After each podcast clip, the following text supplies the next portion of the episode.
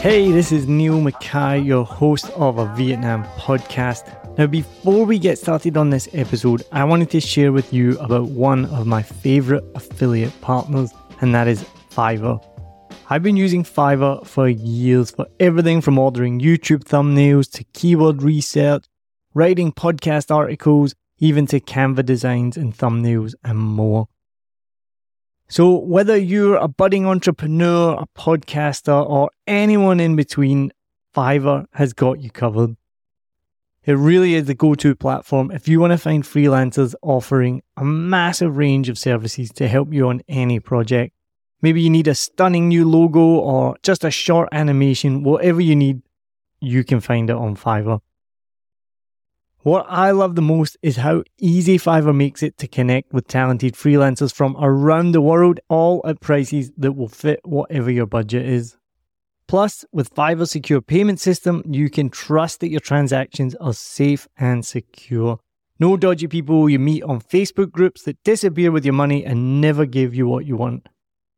What, that's only happened to me? As an affiliate partner, I will get a small commission if you use the link and at no extra cost to you. As an affiliate partner, I will get a small commission if you click my link and you buy something, all at no extra cost to you. And best of all, you will be directly supporting the making of this podcast that you're listening to for free, but it is not free to make. So why we Head over to somewhere that you've probably never been before. It's called the show notes. So whatever app you're listening in, if it's Spotify or Apple Podcasts or anything at all, head to the show notes, click on my special link, and then you can browse thousands of gigs ready to help you with your next project. And now, let's dive into today's episode. Let's go.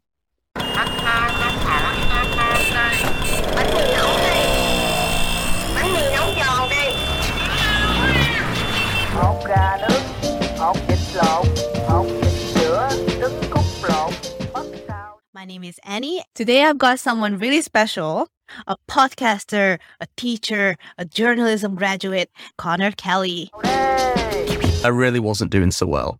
And probably the start of my second year in Vietnam, after I'd done a year here, being really lost. And I'm not talking just slightly lost on the sat nav and needing to turn left. I'm talking middle of the desert, absolutely nowhere, and not having any direction where or what anything is.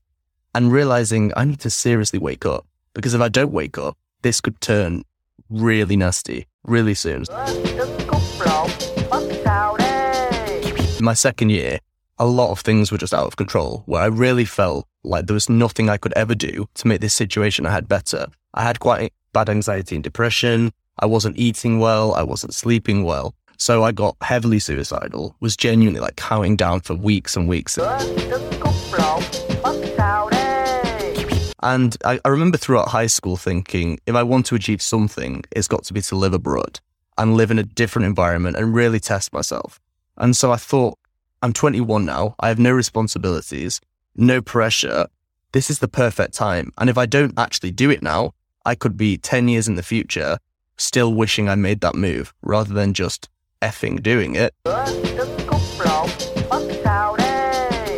Don't get me wrong, when you hold, the mirror to you and realize that you're playing a huge role in your own suffering, it is tough. Like, it's not easy in any way, stretch, or form, but it's essential. It really is, especially when you're on that slope. So I see a lot of people complain and complain and go down that escapism route without realizing that you can come out of it if you make the conscious choice to. My name is Misha Smith, and I'm your guest host. My guest today is Mr. Kevin Lee. The original name was just Cake, and I tagged on the word collective because I felt like there was a huge energy of collaboration here. You know, people have the tendency to want to work with one another. So I went like, okay, why don't we put the word collective in there? Because I don't want Cake to just be about photography. I think it was the energy of the people and the people I got to meet and work with for that one week I was here. And I pretty much instantly fell in love with the country and the city that we all know as Saigon. So coming in Saigon for the first time seven years ago I was like great, you know. Uh, my first beer was in Pasteur Street, and I had my first Jasmine IPA. I'm like, what the hell is going on with the Jasmine IPA? What? Jasmine IPA. Oh God, what's this? Yeah, I was totally blown away. Sữa trứng cút lộn Mất sao đây So one of the things that my friends would ask me is, how is it like living in a communist country? Is it very restrictive? Is it like you're constantly being surveilled? Like, come on. Vietnam's not like that. It's more kind of like Wild West where Mm. almost anything goes. Right. Trứng cút lộn Mất sao đây My name is Mikachu, and today I have the pleasure of being the host here. So basically, what happened is that I completely blacked out. I blacked out. I felt nothing. I just dropped on my bed because luckily I was in my bedroom at that time. And it's like a computer shutting down, but it's your own body. So it's really, really scary.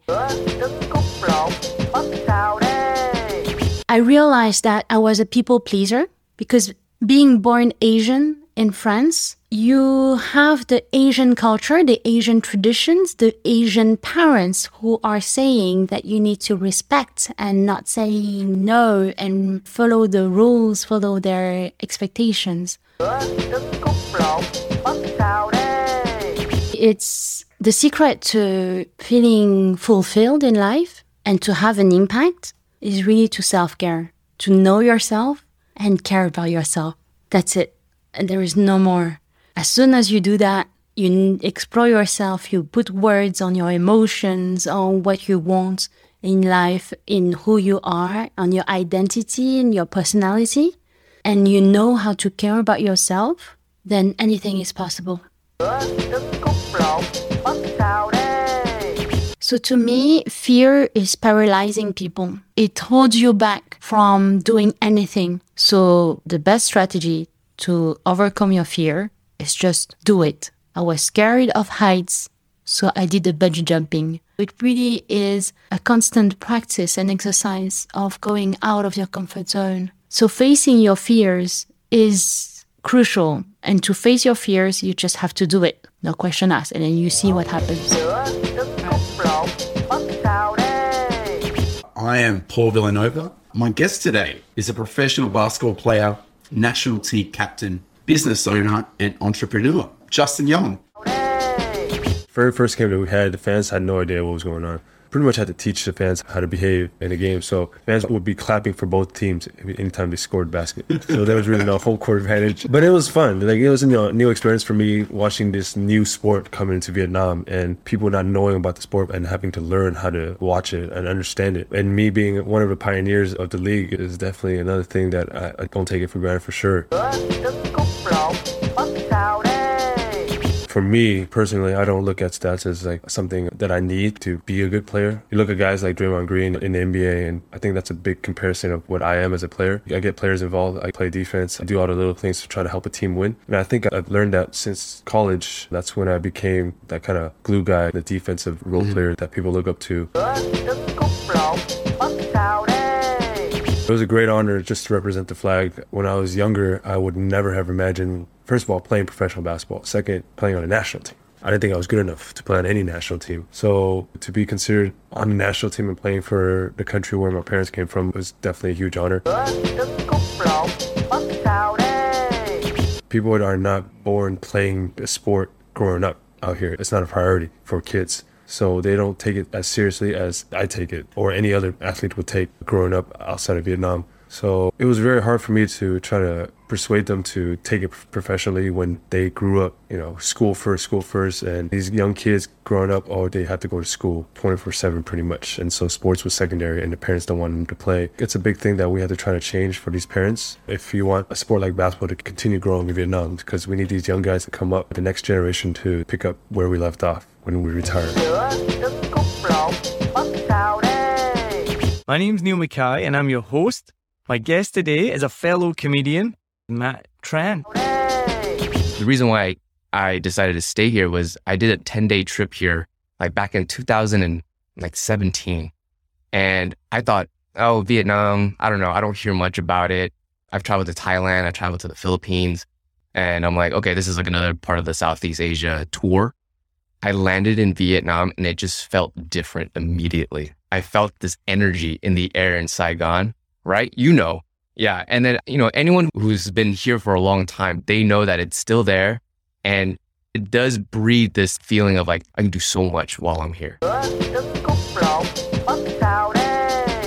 I would say being out here, and I think this is one of the reasons why I love coming back every time, is because if you always dreamed of doing anything, I feel like Vietnam really gives you the space to do it. You know, whether it's comedy or you want to make clothes or you want to start a bakery or you want to do some pop up. There's a community out here, both local and expat, that would make it happen for you. I think the biggest thing, if you are going to come out here and pursue stuff, you want to try to lift all boats. I think for a lot of the like the Vietnamese diaspora, we're very much aware that it's very hard for them to talk about this stuff. And this is like from second account where like my brother was talking to my uncle, for example. And as my uncle is explaining his story, he just starts crying. And this is the first time like he's ever seen my eldest uncle cry in front of anybody. It's still traumatizing. I think that kind of trauma is really hard for them to want to speak about because the Vietnamese are resilient people. At the end of the day, they go, all right, something happened, but we got to move forward. We got to move on. We got to progress. It was quite strange because even though I knew I was Vietnamese, I grew up more Chinese. I was around a more Chinese community, I would say. I grew up in a big Taiwanese community where, yeah, there wasn't a lot of people speaking Vietnamese. And I actually found myself trying to fit in with the Chinese kids, the Taiwanese kids, even though I don't know the language and I don't really know the culture that well. So I learned a lot from my friends that way. But yeah, back at home, my family were very much trying to be as American as possible. Like, my guest today is the CEO at OMG Talent Group, Mike Nguyen. When I was in high school, just being in the classroom and the other kids would just look and stare and felt like I was the enemy because it was taught like the U.S., you know, it was our fault and the U.S. were winners and, you know, uh, who got a lot killed and such and such during the war. And I really didn't know how I ended up in the, in the U.S. I never asked. Mm-hmm. And uh, it's only recently where a lot of my friends said, hey, Mike, you know, your story, because you have something that, you know, maybe it can relate to a lot of people. On the boat, my mom basically got her, you know, all her documentation was in the luggage. And, um, hey, she's carrying me as a two year old in her arms and she's holding this luggage and my brothers and sisters are going onto the boat. And a gentleman said, Hey, why don't you let me hold it for you? And then when you go on, I'll give it to you and all that our documentation was in that luggage. It, wasn't anything valuable, and he basically stole it, took off, and we, you know, nothing, no, no documents, and uh, just the clothes on our backs. And my U.S. We, we had nothing. I was like five years old doing paper routes already, uh, through trash cans and cans, uh, eating food from leftover uh, discarding the food into the trash can and just eating that to life because um, we didn't, you know, when we first it was very for our family at least. We we and we just learned to just not complain, just go out and try to take care of each other and uh, you know. It. The masturbation the penetration masturbation. It was so good. Thanks God. it was so good. And then it gives me the kind of like the the weird feeling. It, it is a little bit strange, and somehow in my head it popped up the term sex coach. So I did have to ask my dad for the tuition fee for the sex coaching program. And when I mentioned about this, he asked me one question. Why do you want to teach people about sex even though you're not married yet? And then I replied, well, because I'm not married yet, it doesn't mean that I haven't have sex. Right?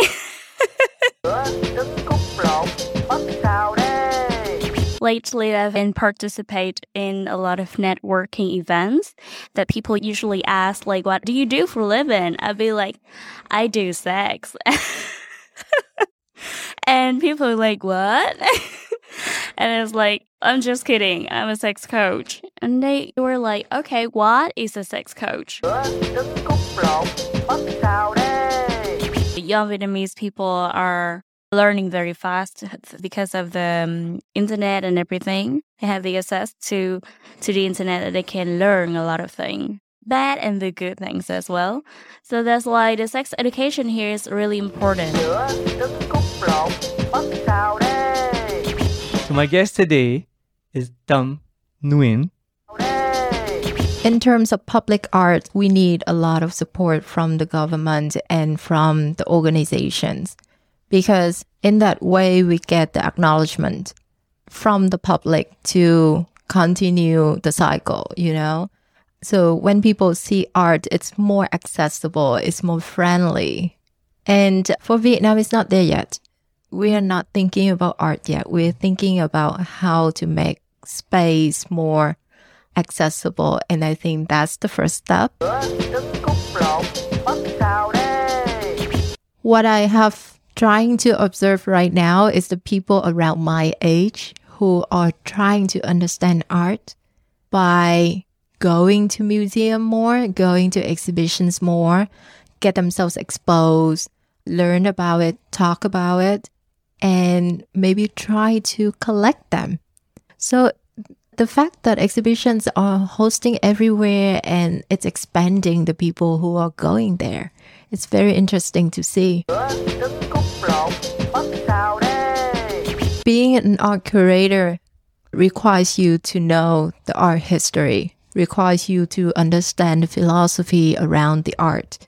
So it's not a popular program for Vietnamese to take. I see very rare cases that people can study that in a way that they can study an engineer, doctor, lawyer thing. But there are also programs, very rare, but there is. So I think just stepping stone, then we can make the ripples. Yesterday, he's an American. He's from Washington, D.C., who served in the Air Force for 10 years. Marquise Ryan. So- realized I was eating like 12 hours editing one video, and then boom, next week I got to do it again. And then I got to film it, and then I got to run around, and it was a lot of work. And then the gods relinquished my duties with COVID, I was just able to say like, what do I want to do? And uh, yeah, that was starting to learn Vietnamese and become extremely independent in Vietnam. I don't want to depend on somebody else to get me around or talk to the receptionist or do this or do that. I want to just be able to do it all by myself. And then that just morphed into I want to become fluent what I wish I had was just like a full. I mean, of course, I can never do this because it's a terrible thing to do, and it would never fit my size. But if I had a full body Vietnamese mask, you know, it's arms, legs, face, and I can just walk to anywhere and speak Vietnamese, and then then then they'd maybe respond to me in Vietnamese. But I just have like this big sign on my face that like, hey, it's time to speak some English and they will never ever sing It's like such a wide spectrum. The military is like so wide. So my job, I was I didn't have to strangle anybody in the ditch. Like you know what? I one time I strangled my own coworker. But that's a whole different. I was oh deployed. We were deployed in Africa for six months, and oh my god, we get really angry at each other. But we're so close. You know, that's another weird thing about the military is like you hate your coworkers so much, but you know more about your coworkers than your own family and your old old friends. But then I moved into Vietnam and I started buying comfortable things, and I realized that things you become a slave to your things. You're not you don't own your objects, your objects own you. You know, to pay for that car, you need to work those hours. To pay for that couch, that TV, you got to work, work, work, work, work. And then to afford the things that you want to own, you need to be owned by the money system that, you know, lets you buy them. And so, I mean, when I first got here, I'm like, sure, I'm not going to, you know, spend a lot of money on things. But I started spending tons of money on stuff recently. But I realized it's all for a distraction. You know, distract yourself from life, you know, to make the day go by more comfortably. And once I stopped spending all my money on, you know, things, I realized that I could be happy and I don't need to work as much, so I don't need to be as productive as I used to be.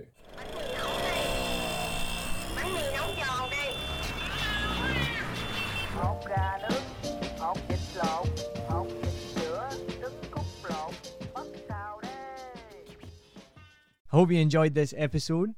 If you're like me, you may use your laptop at places where you have to use public Wi Fi. This opens you up to digital snoopers. It's a massive problem. It can be your internet service provider, or you know who, looking at what you do online, or a cyber criminal trying to steal your bank passwords or credit card info, or even a hacker at the next table trying to steal your sensitive data. These days, it is vital that you keep your data safe. NordVPN keeps all of these snoopers away.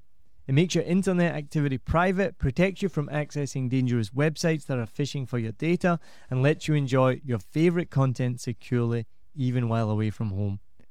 And it's easy to use, even I could use it. I've actually been using NordVPN for years now here in Vietnam, and I'm excited to be an affiliate partner with them. I've used NordVPN to watch Netflix, BBC, Disney Plus with ease, and I also know that my information and data are safe from prying eyes, whoever they may be. Join now, and you'll get 68% off and three months free when you go to my link, nordvpn.com forward slash SMB. Just again, for those hard of hearing, nordvpn.com forward slash SMB. The link is also in the show notes. I know nobody checks them out, but go check that out and you can get the link from wherever you are listening to this podcast. As an affiliate partner, it also means that I will get a small commission when you sign up, but at no extra cost to you. So not only will you be getting a great deal through 7 Million Bikes, you get a great VPN and you'll be supporting 7 Million Bikes podcast. Stay safe online and enjoy the shows you love. Any questions, just let me know. You know how to get in touch with me, and thanks for listening to this show. Cheers.